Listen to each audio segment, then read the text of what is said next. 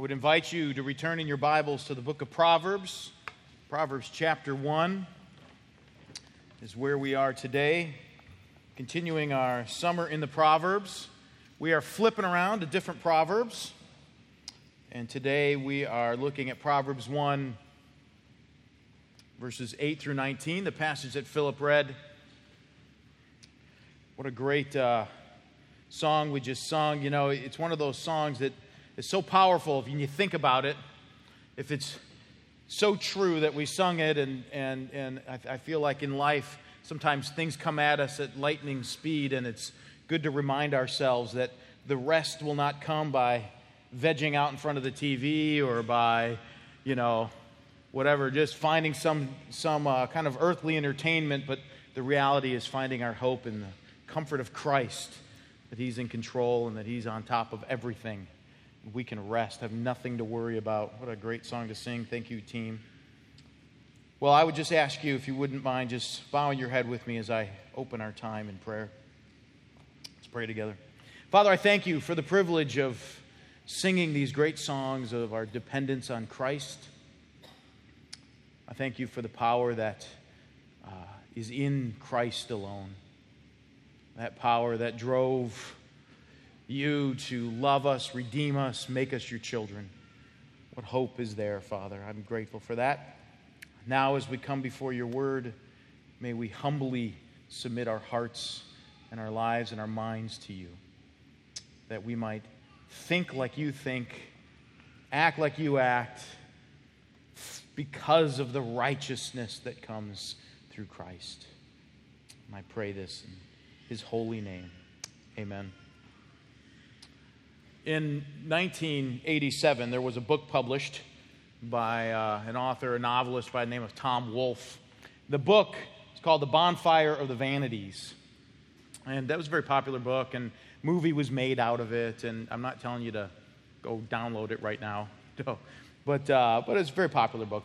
And the point of the story was he was telling a story about New York in the 1980s and how just wretchedly pagan it was.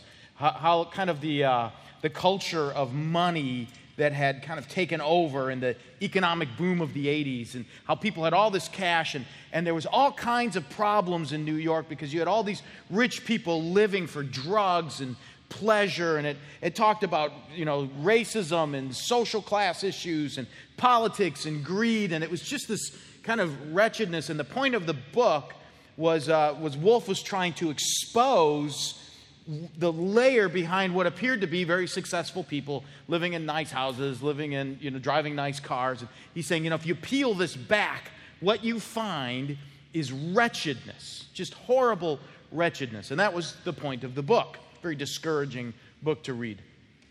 Now, the title of the book actually came from a real historical event that was given the title The Bonfire of the Vanities. This is a historical event you may or may not know about. But in 1497, in Florence, Italy, uh, that particular town was governed by a priest, a Dominican priest. And this particular priest had noticed that all kinds of wretchedness was going on in Florence. And so he said, We are going to burn everything that could tempt you to sin. Everything that could tempt you to sin. And they put this big, huge bonfire in the middle of the city. Historians call it the bonfire of the vanities. What people were burning were mirrors, clothes, music, sheet music, all kinds of stuff. They were just putting it all in there. Anything that could tempt you to sin. The thought was if we could burn any vice, any human vice out there, then there would be no more vice in our city. And so, giant bonfire of the vanities. So, so that's where the title comes from, the historical event. And I was thinking about this. I was thinking about Wolfe's book. I was thinking about this historical event. And I was thinking about the fact that, that uh, oftentimes when you think about the world and you think about the, the sin that's in the world, the pressure comes on us to kind of rid the world of sin right? Maybe an author says, I'm going to expose this, and then maybe people would see how horrible it is and it would, would end it. Or maybe somebody says, hey, if we just burn all the mirrors and burn all the clothes and burn all the music and burn all the books, then boom, we'd be holy.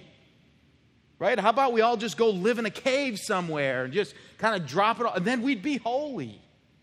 And oftentimes we think that if we could do that, that if we could create kind of a, a perfect, kind of filtered world where there's no, enough, then there would be no more sin. Of course, we know there's a problem with that. And the problem is, is that you can burn all the mirrors, books, and records you want, right? You certainly can. And yet, what's the issue? Your heart. That's the issue. One of the things about the Bible, one of the things about Proverbs, is that Proverbs is constantly addressing the heart of a person. And what Proverbs says is this hey, out there in the world, there's all kinds of deception.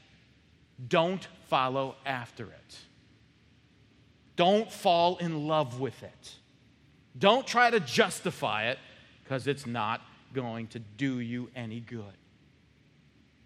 It's always telling you, don't go after it. You see, the hope that we have is that one day Jesus will return, He will set things right. There will be a, a purging of the world.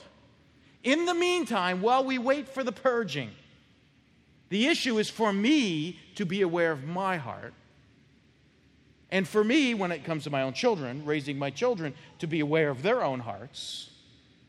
And for us to make sure that we help each other with our own hearts. That's the issue. And that's what Proverbs chapter 1 does. I love this chapter because right away, early on in, in this chapter, we have a message right here in verse 8 from parents to their children. A message from mom and dad. And the message from mom and dad is saying, listen, beware of your heart. And we're going to see this today. Because what we're going to see is the actual focus that we should have as believers when we're dealing with a sinful world. I cannot keep the world out. I cannot do that. I cannot bury myself in the basement of my house and, and just board up all the windows and, and act as if that will keep sin. I've got to realize I am drawn to sin because of what's going on in my heart. And I want to deal with that. And the point of this chapter, as we're going to see, is we've got these parents that are called on to deal with this and their children. That's what we're going to see. So, our outline's pretty simple. Simple. First point a message from mom and dad, or dad and mom. We got a message from them. Second point look both ways before you cross the street. I will explain that later. Okay? And what I want you to see is a pretty simple point. We will never rid the world of sin. We do not possess the power to do that. But the galling and the goal of life is to be aware of our own hearts and to deal with that. So let's see this here. Let's look at this message from dad and mom. Before we jump into verse 8, I want to show you something kind of cool about the way Proverbs is set up. If, if we were going through the first seven verses of Proverbs, we'd see this introduction, and it's how you would assume the book of Proverbs would, would be introduced, talking about the value of wisdom. Wisdom is the best thing in the world. You want wisdom. You need wisdom, right? He's just selling you on the fact that you need wisdom. It is so great. And if you know it, if, if it will benefit you in ways that are beyond belief. And then it says, and the way you get wisdom is you fear God. You don't fear man, you don't fear the world, you fear God. You fear God, you get wisdom, and when you get wisdom, you get a boatload of greatness. Your life is changed. That's how incredible wisdom is. And then you get to verse 8. And when you get to verse 8, you would think he would begin the process by saying, Okay, I've just told you how great it is. So now let me tell you all the things that wisdom does and doesn't do. And he'd start listing, but he doesn't do that. He doesn't start with this list of here's what wisdom would do, here's what wisdom doesn't do. He goes right to the home. The first place he goes is right to the home. And all of a sudden, we have a dad and a mom talking to a child and saying, Now listen, son, when you go into the world, I want you to be aware of something. It gets right down to the heart of the issue, right to the family unit. It's not a list of rules, it's not a list of do's and don'ts that he goes to. The first place he goes to is he tells a child, listen to your parents. It's a very interesting place to go. Of all the places he could go in Proverbs, and of all the topics, his launching pad is the home. Why? It's pretty obvious why. The home life, the, the family unit is the place in which wisdom is actually to be dispensed. This is the place. The role of parents is to be, to be, be dispensing wisdom to their children. This is the heart of it. This is the unit through which this is going to occur. So he starts there. And so we're going to follow this trend. We're going to look at this advice. We're going and, and you might say, well, I'm not a parent. Does this apply to me? Well, you're a child, so, you know, you're either a child or a parent or you're both. So somewhere this is going to appeal to you. Because the heart of this is true for all of us. And, he, and, and this is where we're going to see. Now, here's what he's going to see. I would say it this way there are basically two principles being delivered here. And the principles are this fear God and flee evil. Fear God and flee evil. And what we're going to see now is this parent explaining this to their child. Now let's look at verse 8 here. He says, Hear, my son, your father's instruction, and forsake not your mother's teaching. Now, the very first word there is the word hear. Hear, my son. What does the word hear mean? We've talked about this a lot. I'm going to recycle some old illustrations, sorry. But I've been here 11 years. I got no new ones. Okay? so it's like you're just stuck with what I got. Sorry. Okay, so here, what does here mean? Let me give you the definition of here. We've, we've defined it before. Here means this to listen, here's the key to listen with the intent to obey. Okay, so, so we know, we know this. I'll use myself as an illustration. I can recall many times when my parents were talking to me having this kind of attitude like, yeah, yeah, yeah, yeah, yeah, yeah, yeah, yeah, let's get through this. Okay? Yeah, let's get through this. And you're just kind of waiting for them to stop talking. Okay? I've had that. Okay? I can recall being that way. Now, you see, that's not hearing. That's not what the word hear means. Hear does not mean listening until they're done talking so you can start talking. Okay? What he's saying is, son, listen to me with the intent to obey me. Now, here's the illustration I've used before. Picture that you're in an airplane, you know, jet, you know, up in the sky, 35,000 feet, flying 500 miles an hour, and the flight attendant comes to you and says, uh, Could you come up front for a moment? We have a problem and you go up front and they say, uh, both the pilot and the co pilot are incapacitated. Neither one of them can fly the plane. We need you to fly it. You're like, what? Are you kidding me? I can't fly an airplane. No, nope, I'm sorry, it's you. We've chosen you. And so now you're in the cockpit. And you got, you've seen a cockpit, right? I mean, there's just knobs everywhere. It makes sense to Mike Giuliano, and that's it, right? There's just knobs everywhere you know, gauges everywhere. It's overwhelming. It's just, and you're sitting there looking at this thing, and then in your headphone, you know, John Giuliano, or the tower guy says, "Don't worry, these things practically land themselves. You got nothing to worry about. I'll tell you what to do." Okay, right? So now, he says, "Now, above your head is a red button. Press it." What would you do? I know what you would do. You would go, okay, I see the red button. It's right next to the blue one. Is that the one I'm supposed to press? Right? Isn't that what you would do? Okay, yes, press it now. Okay, what does it say above the red button? I want to make sure I have the right red button. Listen, there's only one. I know there's only one, but I want to make sure it's the right one, right? You'd be listening with the intent to obey. That's what the word hear in the Old Testament. When you read it, hear, it always means that like you're aggressively listening. Let me add this piece to it to help it make sense to you. You're eagerly wanting to understand what is being said to you.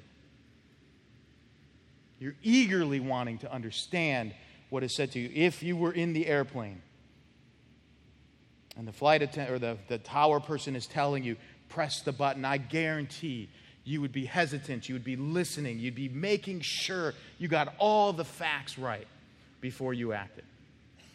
So he says, Hear, my son. Now, notice what he's to hear. Hear, my son, your father's instruction, and forsake not your mother's teaching. In one sense, there's kind of uh, a redundancy there instruction and teaching, but there's a little nuance there. I'll give you the nuance. Instruction means listen to your father as he's trying to explain to you how it all works. Your father's coming along and saying, I'm going to explain to you life. I'm going to explain to you the way this works. I want to unpack this for you so that you would understand it. It does not say, hear your father shouting, right? It does not say, hear your father barking orders at you, right? Father's the call of this passage is to be an instructor, to be an explainer, to unpack it. Now, we know there's a challenge there as a dad, isn't there? There's a challenge there because of time, because of your own emotions, because of your own schedule, the hecticness of, of life. Generally, when instruction is needed, it means something's going wrong, right? And so, and you don't want to deal with it because you've had all kinds of problems at work, and then you come home, and it's easier just to go, stop it, right? It's easier to do that than to say, let's talk about why you're fighting right now. Right? You don't want to do that especially because your kids don't want to hear it, right? So they're, uh, right? And you're trying to explain it, uh, right? That's what goes on. It's the cycle. It's tough. But, he says, listen, fathers, instruct. Hear the instructions. We're explaining this to you. Because I want you to understand the role here and the father's role. I'm, my job is to explain life to you so you would get it and it would make sense hear this instructions. And then we have the mom. And don't forsake her teaching. Okay? So, so listen to the way your father's explaining it, and then don't walk away from your mom's teaching. Teaching means this we're now bringing it out in real life. I'm helping you kind of flesh this out in your day to day. This is what this is going to look like when it comes to your bedroom. This is what it's going to look like when it comes to your schoolwork. This is what it's going to look like when it comes to going outside and riding your bike or whatever it is. This is what it's going to look like. Okay, so we're explaining this. And so now he's saying, listen, do not forsake the parental role of what's going on in your, in your life. Now, what happens to a child at that moment is that why, or I should say this way, why is verse 8 here? Verse 8 is here because fundamentally, the child believes that their 17 or 18 years of experience way outweighs your 40 right? Like, you have no idea what it was like to grow up in my 18 years. You know, it's like, it's like dog years for me, right? I like, every year for me was like seven. So you take 18 times seven, Steve Chogman will tell me what that number is 18 times seven. That's how old I am in experience, even though you might be 43 or 47, mom or dad. You might have me, right? That's the child's worldview. And so this is here saying, stop that. Stop that, child. In fact, I want to tell you how profitable it will be for you to listen. Look at verse 9. I'm surprised, by the way, there haven't been more amens from some of the parents during the sermon. Says, You've been very quiet. Maybe that's self restraint. That's good. Okay. Verse 9. For they are a graceful garland for your head and pendants for your neck. Now, if you're in high school and you're right now in this room and you're listening to this, you're going, Well, I don't really want to wear that, right? Garland on my head. It's like I'm an angel in a play, you know? It's like, you know, who wants to wear that, right? So, what does that mean, garland and a pendant, right? Who wants to wear garland on their head and wear a big pendant around their neck? What does that mean? Here's what it means those were two signs of success. And the simple reality is he's saying, listen, if you actually listen to the instruction and you actually listen to the teaching that's going on in your home, that will bring you more success and bring you further along in life than if you blow it off. If you blow it off, you will not be as far. There is more value in what your parents have to tell you if they're instructing and teaching you. There's more value there than there will be to blowing it off. If you were reading this in that culture, you know, that would have been the equivalence of, of saying, hey, listen, there is a boatload of life will go so much easier for you if you listen to them. than if you ignore it. That's what he's saying. Now, here is the lesson. Verse 10, very simple.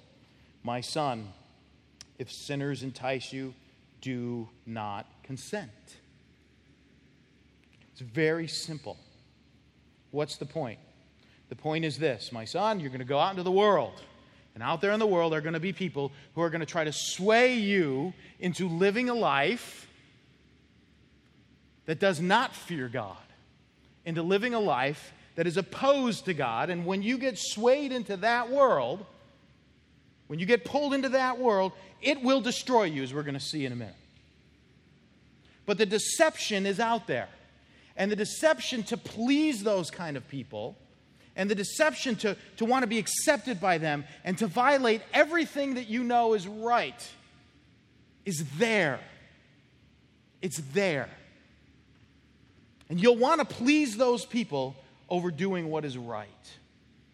You'll want to do that. And you'll want to violate everything that you know and everything that you've been raised with. They're going to entice you, and it's a seductive enticement when you're a young person. It's seductive. Very seductive. I remember when I was, I shared this with the, the team that's going to check last week, this story. I'll share it with you guys. When I was in high school, uh, I was, I struggled because I loved being the class clown. I loved telling the jokes. I loved kind of being that person in the quietness of the room to try to say something to even make the teacher laugh. That was, that was my goal. And it was a seductive thing for me. And, and to be the person that was the funniest guy in the room was a passion for me.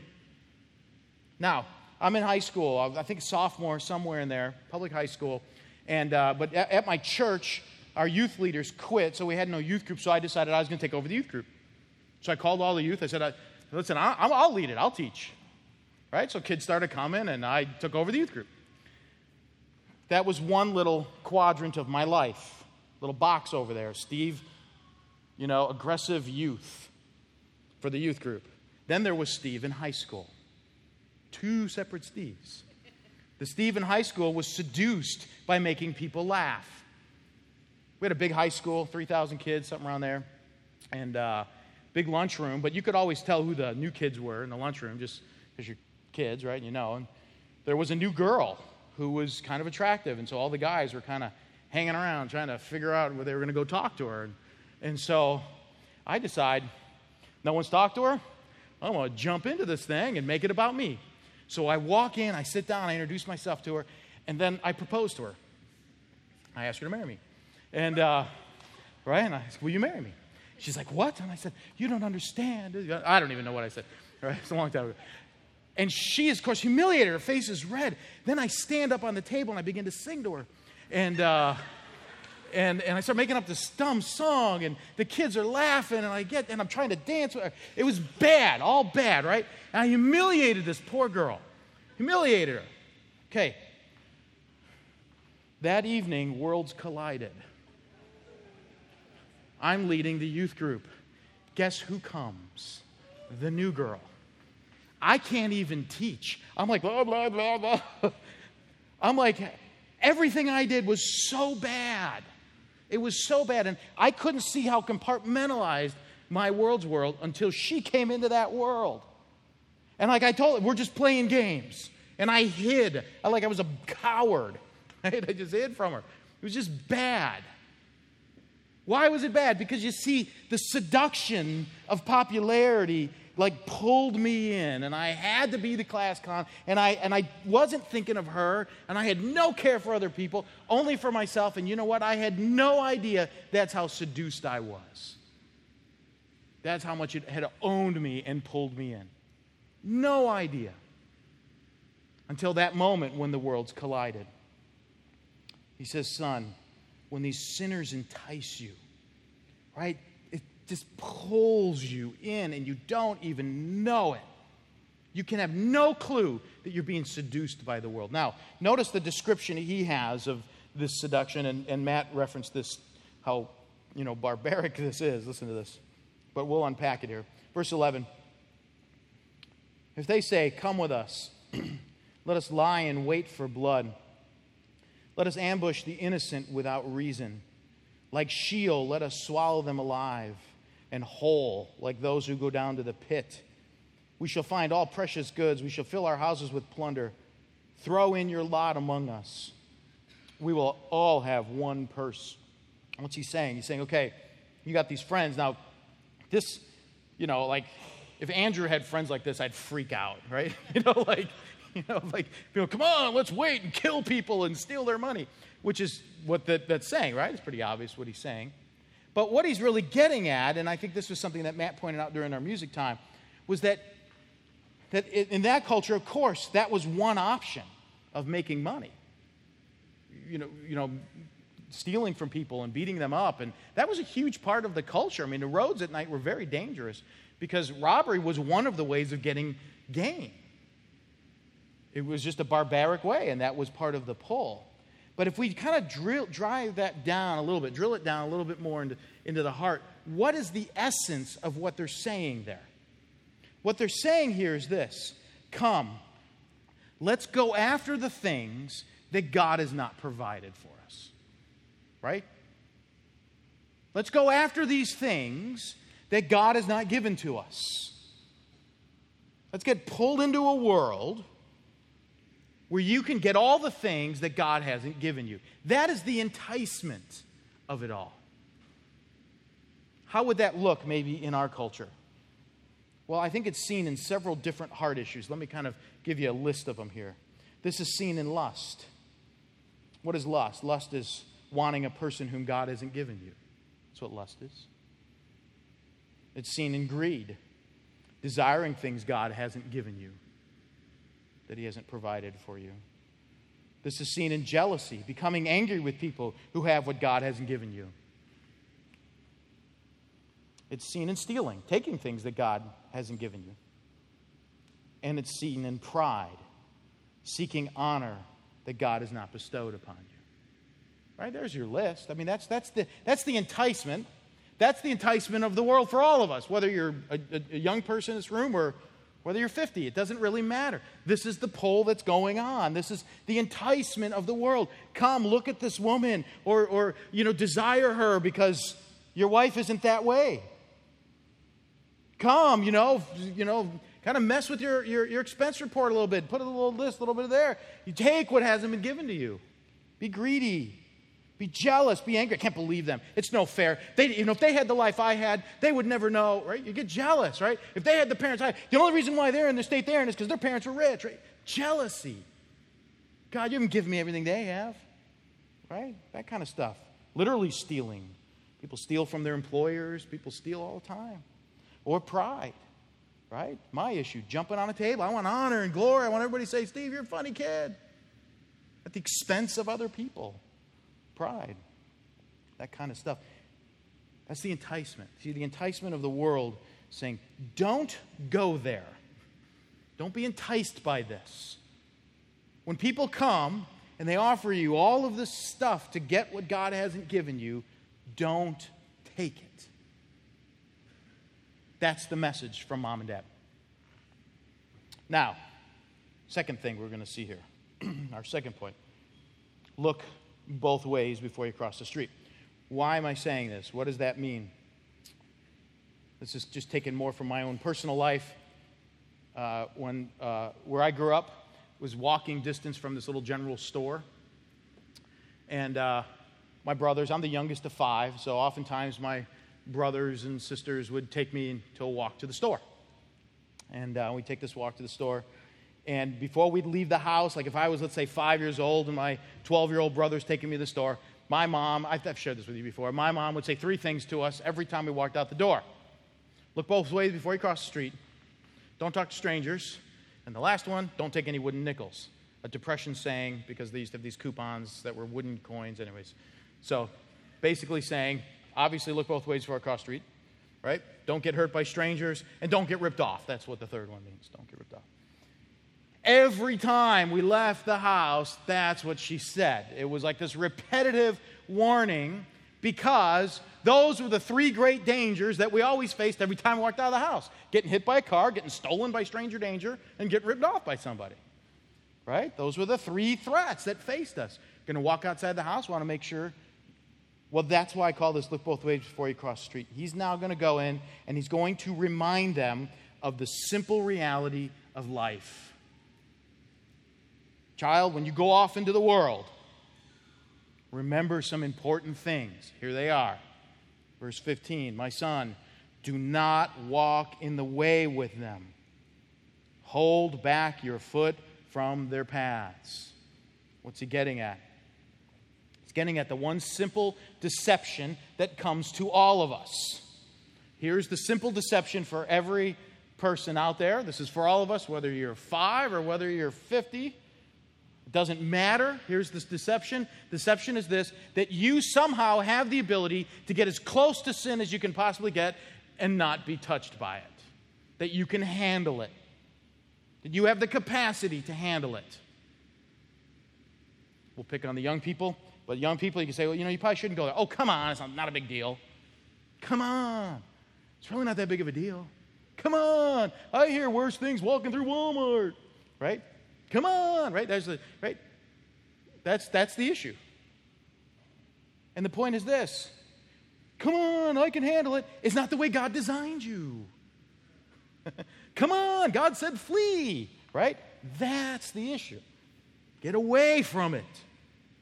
When you start playing around it, it's not a good thing. So notice the pat. Notice again. Pick up the, the verse there. He says, "Don't walk in the way with them. Hold back your foot from their path. Don't actually get on the road and say, I want to show people that Christians can be cool and have fun, just like everyone else." It's not what you've been designed to. Stay away. Now, some of you who are arguing with me in your head are going, What about evangelism? Right? A few of you are thinking that. What about evangelism? What about sharing the gospel? What about being a testimony? That's not what this passage is about. This passage is about what your heart loves. What your heart loves. And so we don't want to bring the conversation of evangelism into this before we first deal with the issue of what your heart loves.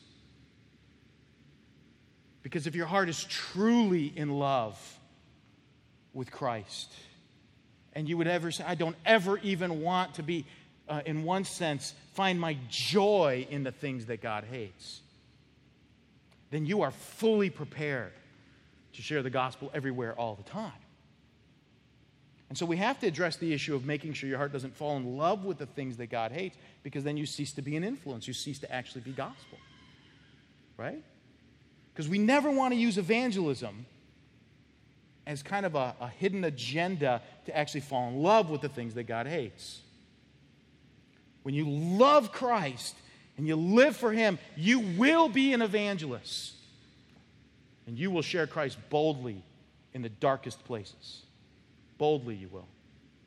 No question about it if you love Jesus that much. How could you love be in love with Jesus that much and hold it back? You're really not loving him. And if you're loving him, you're where he is. And he's shining his light in dark places. But if you don't love Jesus, you say, I'm sharing the gospel, but really I'm falling in love with the world, you're not sharing the gospel. Okay? So there's, there's the issue. So we're just talking about what your heart loves. And he's saying, Son, I want you to fall in love with this world. I don't want you to fall in love with these, this, this kind of situation because I want you to see how dangerous it is. So look at verse 16. He unpacks how dangerous it is. For their feet run to evil, and they make haste to shed blood. For in vain is a net spread in the sight of any bird, but these men lie in wait for their own blood. They set an ambush for their own lives.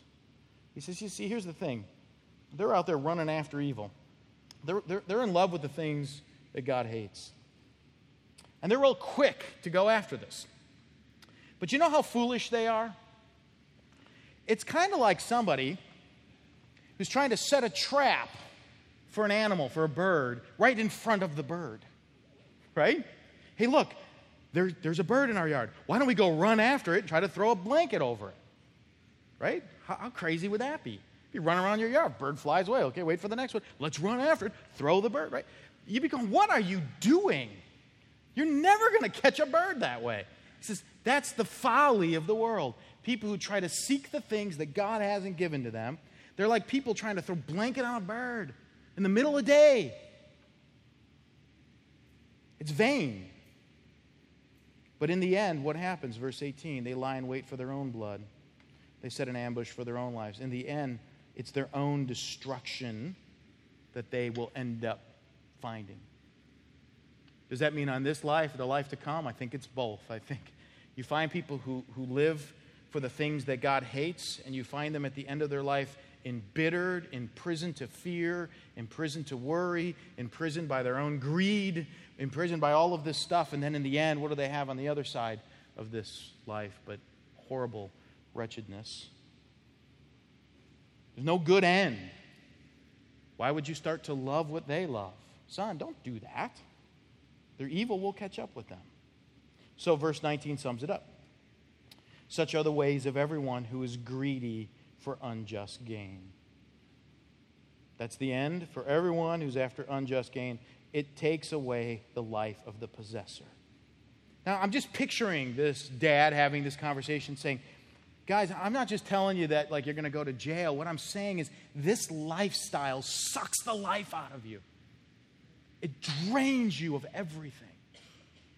Let alone what's going to happen when you face God. As you're starting out in life, the key to starting out in life is to fear God and flee evil. That's the path of life. But when we go after unjust gain, we go after the things God hasn't given us, we reject the things He has given us, it takes away your life, son. See, this is where this Proverbs, where the book of Proverbs begins with its instructions. It gets right down to the very heart fearing God, fleeing evil. I like to say it this way learning to love what God loves and hate what God hates.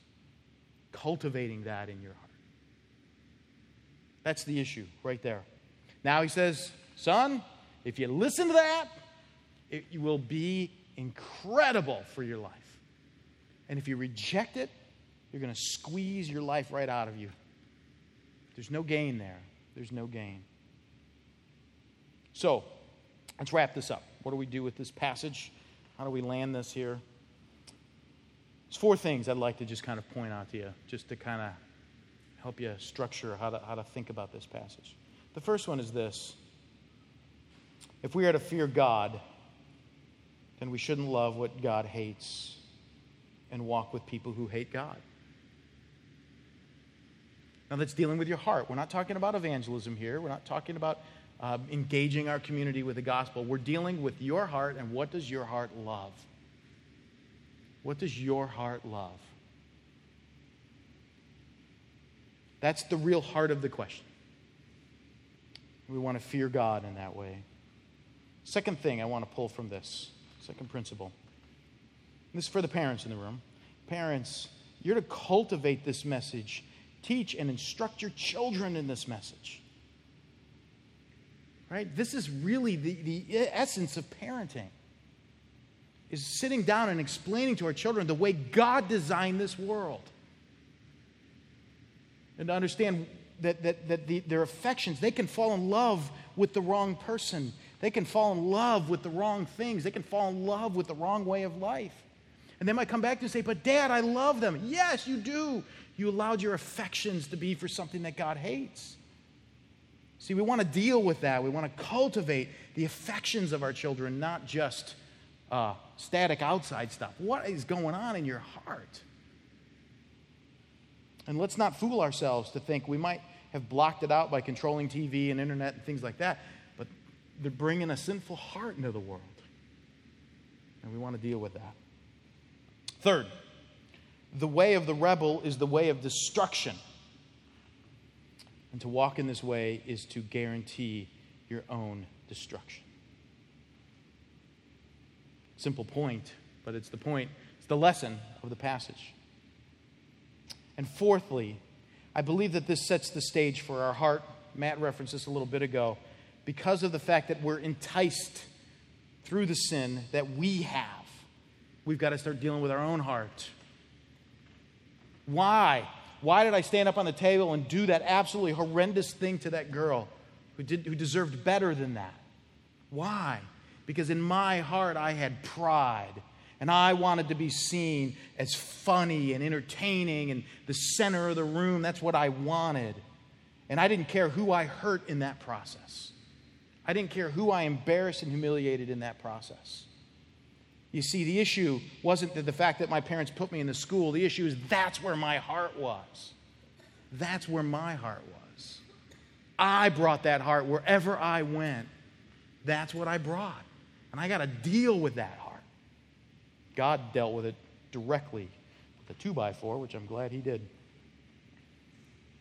And so, what we've got to do is bring our heart before God. God, change my heart. What's the prayer for the parents? God, work with my children's heart. God, give me wisdom to, to be able to shape and to, to help them to see where their heart is leading them astray right now. The heart of a young person to realize you are bringing a sinful heart that can be easily enticed. Embrace that now and say, okay, God, change my heart. Cultivate in my heart a love for the things that you love. And maybe a simple application point for you on this point is this as we're praying it through, saying, God, help me to evaluate every decision by saying, Will this help me cultivate a love for the things that you love? Will it cultivate that? Change my heart, Jesus. Give me your righteousness and cultivate within me decisions now that would build up my love for you and others instead of detract from it. So that's the challenge. That's the seduction that's in the world. But the key and the answer, as in all the Proverbs, is always coming back to the condition of our hearts. So why don't we pray right now together? And just pray that Jesus would, through the power of his Spirit, change our hearts, give us a love for what he loves, and, and courage to act on it. So just join me in prayer. Father, I'm grateful for this passage. I see my own sin and folly. I've seen in my own life where I was enticed to do really sinful things, and I've hurt others in that process. I did things that were wrong. My own sin and my own greed drove me to, to following after being enticed by others. So, Lord, I need my heart to be governed and owned by you. I need your spirit to empower me Lord, may, may we not resist the leading of your Spirit. I pray for the young people in this room. Lord, may they hear this message. May they re- realize they're bringing into this world a heart that is enticed, can be enticed. So may they say, Jesus, deal with my heart. May you begin to work on it now. Pray for the parents in this room that they would begin to actually instruct the hearts of their children. May we do it better, Lord, so that we can shepherd them and help them to see the importance of cultivating a love for you and a love for the things that you love. Thank you for this passage, God. May it do its work in our lives. In Christ's name, amen.